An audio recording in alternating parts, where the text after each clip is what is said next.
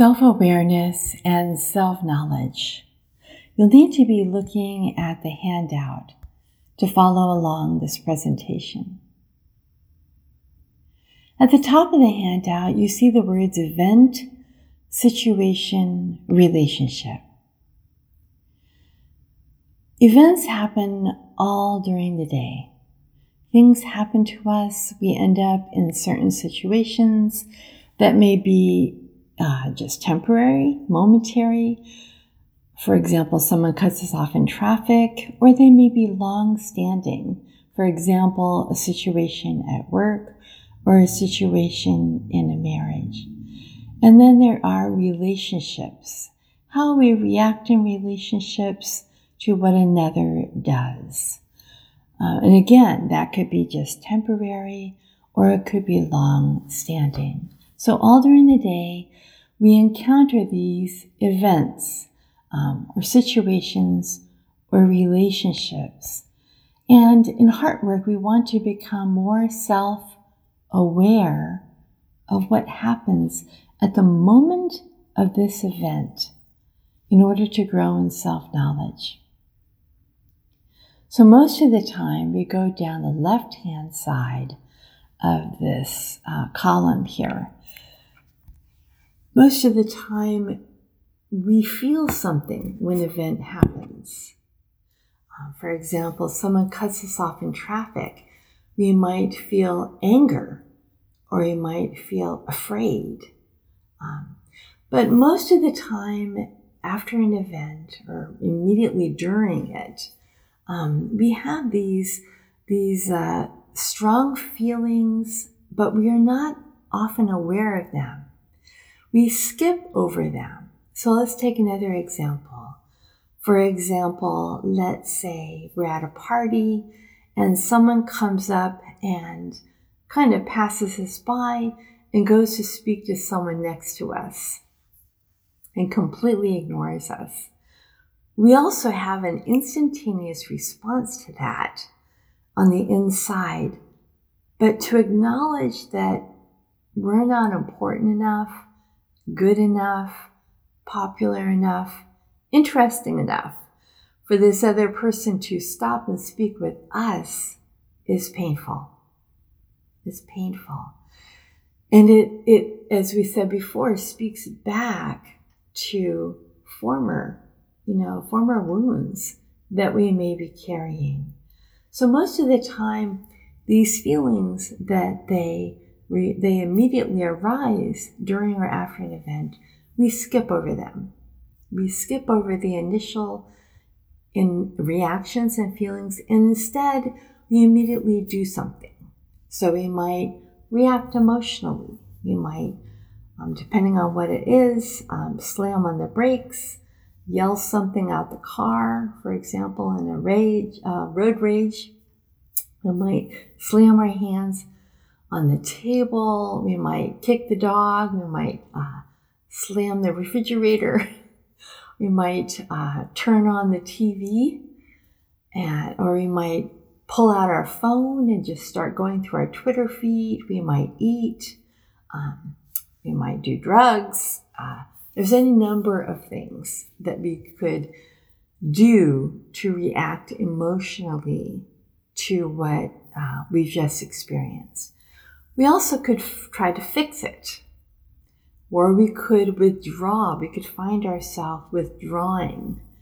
Um, a lot of it depends on our personality.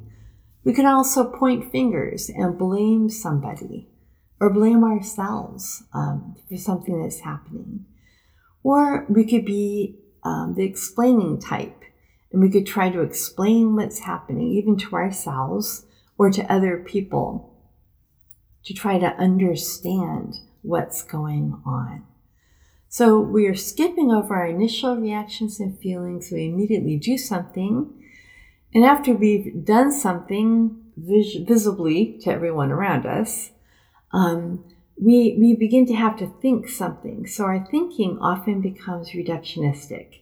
We label um, others or ourselves. We blame others or ourselves.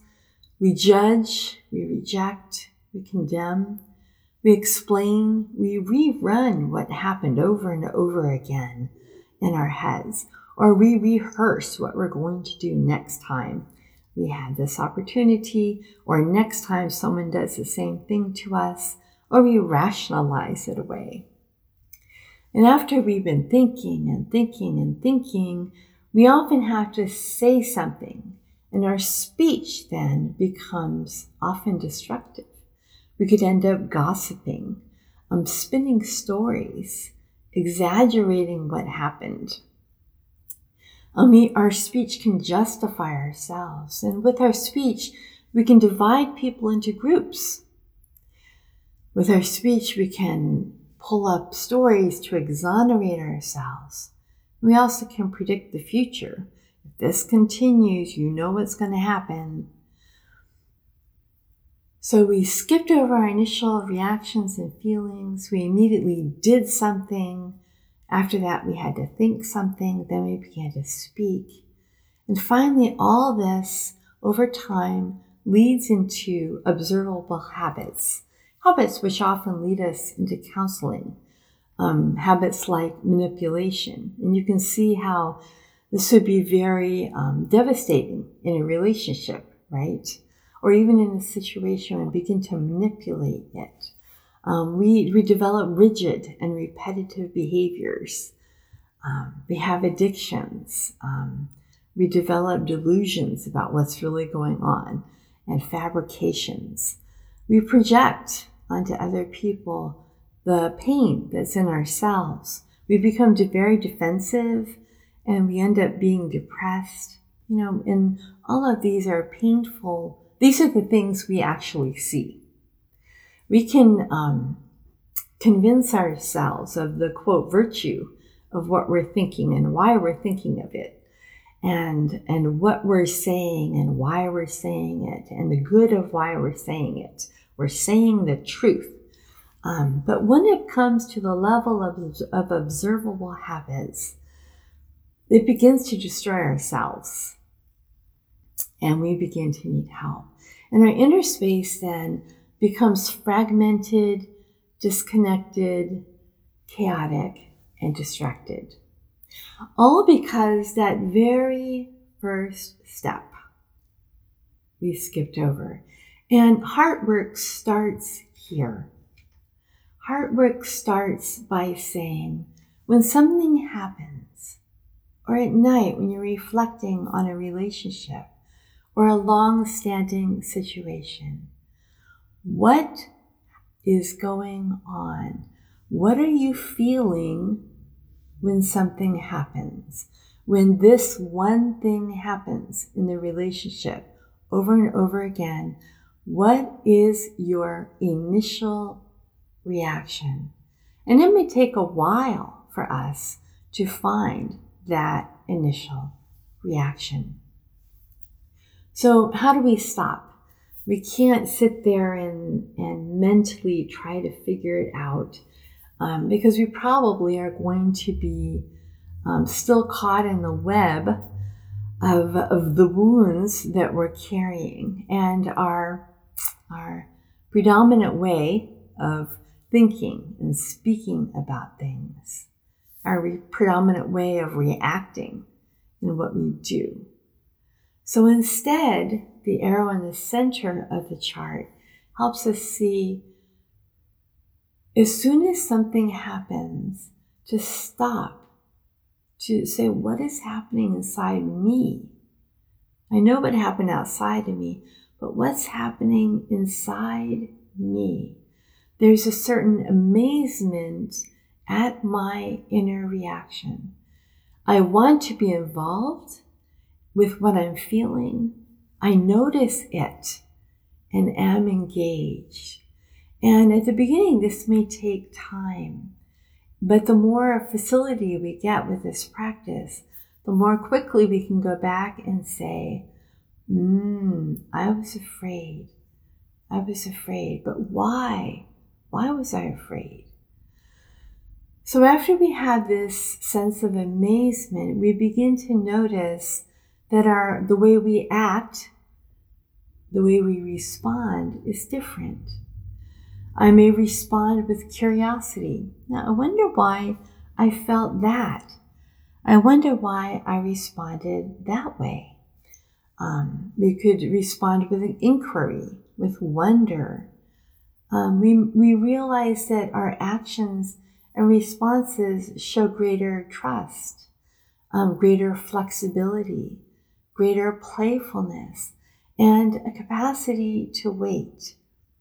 And we find ourselves asking, how is God at work in this? How is God at work in this? Not why did God cause this? But this happened. I'm responding in this way. How is God at work here?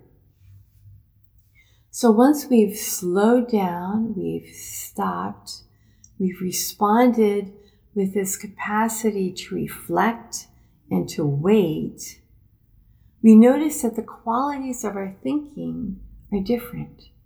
We think instead of in labels and blaming and judgments, we think with flexibility, with openness, with balance. We notice that our thoughts are more detached, that we prefer to consider various points and options, viewpoints and options, that our thoughts are more filled with joy, and that we allow God to be the protagonist. So you can begin to see that we are we are moving in a completely different direction. And it all started with stopping and saying, What am I feeling? And being amazed at that inner reaction, involved and engaged. To respond with curiosity. And over time, as we stick with this, we begin to notice that we experience intimacy. Intimacy with ourselves, intimacy with others, intimacy with God. We, there's a capacity to care uh, for ourselves, for others, a capacity to desire something different, to desire something better, there's a capacity to experience satisfaction.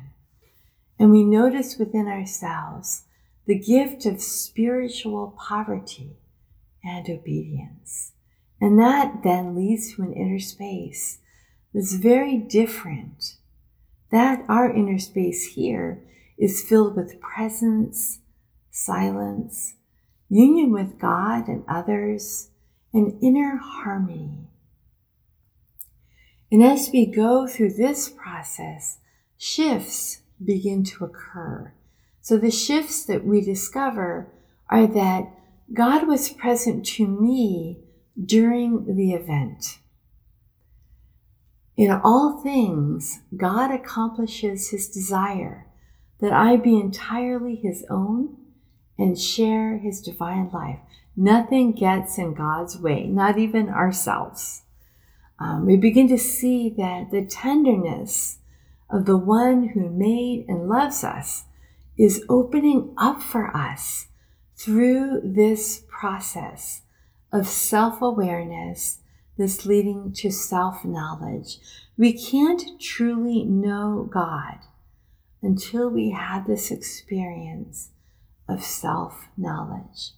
So, amazement then begin to, begins to shift the ground of our life into another dimension.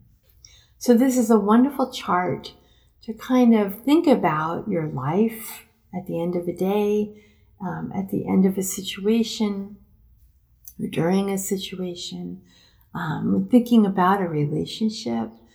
But it also calls us at the beginning of the HeartWork journey to do one thing one thing. And that thing is to slow down, to go back to, to with curiosity and wonder, ask ourselves, what did I feel at the moment that happened?